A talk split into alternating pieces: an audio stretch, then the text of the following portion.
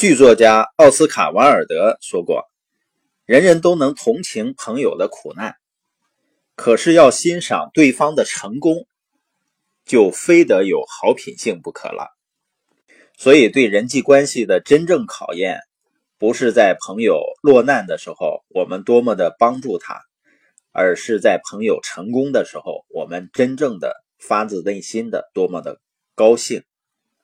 每个人都需要扪心自问一下：我真正为朋友的成功感到高兴吗？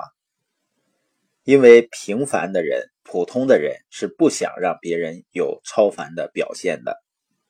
如果没有人一起庆贺呢，一个人成功的快乐就会大打折扣的。那为什么人们不喜欢去为别人的成功感到高兴呢？因为很多人已经习惯于失败了。他觉得自己成功是不可能的，那如果他觉得自己成功不了，很多人就会转为仇恨成功。那阻碍人们成功的因素呢？比如说缺乏安全感、缺乏自信、心胸狭窄、爱得红眼病，这些呢也常常阻碍了他会向别人去道贺，因为人们总是拿自己跟别人去比较的。我经常看到一些小朋友的父母在跟自己的孩子说：“你看别的小朋友怎么怎么样了，啊，你也要怎么怎么样。”我会发现呢，人们并不是鼓励孩子做好自己，做正确的事情，而是呢，总是不停的和周围的人去比较。孩子的表现好呢，他也会因为自己的孩子比别人孩子的表现好而高兴，而不是。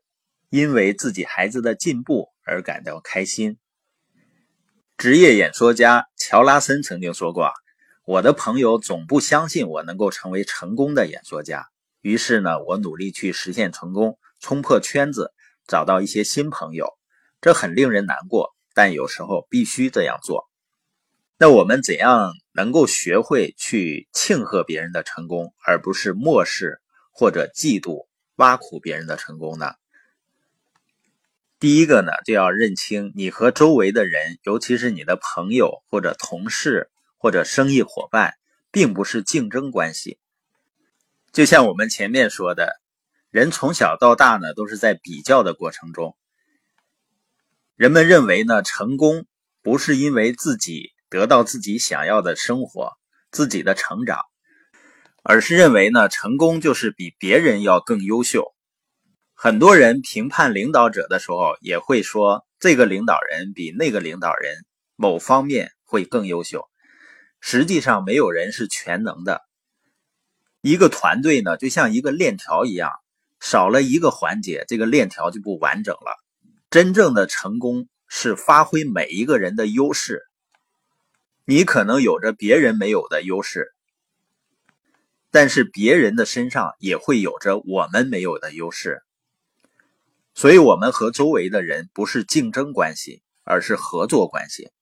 我们要为别人的优秀，要为别人取得的成绩感到高兴，是因为他的优秀和成功会为整个团队增加价值。所以，第二点呢，当别人成功的时候，一定要表示你的祝贺，因为不是每个人看待成功的方式都跟你一样的。你必须乐意从别人的角度去看问题。他们的梦想是什么？他们定下什么目标？正在付出什么样的努力？当人们达到一些他自认为重要的目标的时候，跟人们一起来庆贺。特别是当一个朋友取得的成绩是你早就有的，甚至有点不屑的时候，要特别的当心，一定要满腔热情的去祝贺他。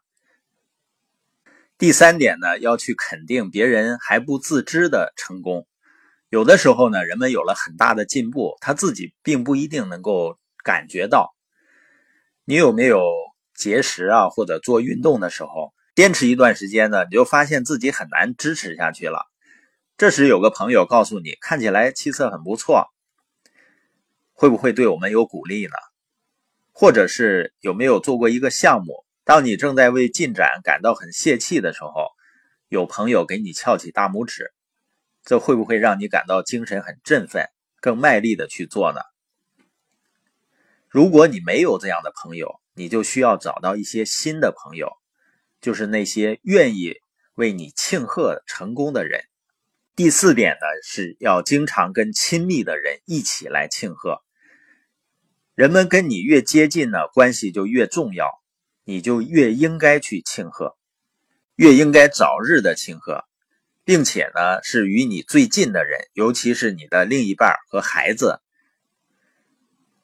通常呢，人们喜欢庆祝工作上啊、生意上、业余爱好上或体育上的胜利。可是，生命中最大的胜利实际上是发生在家里的。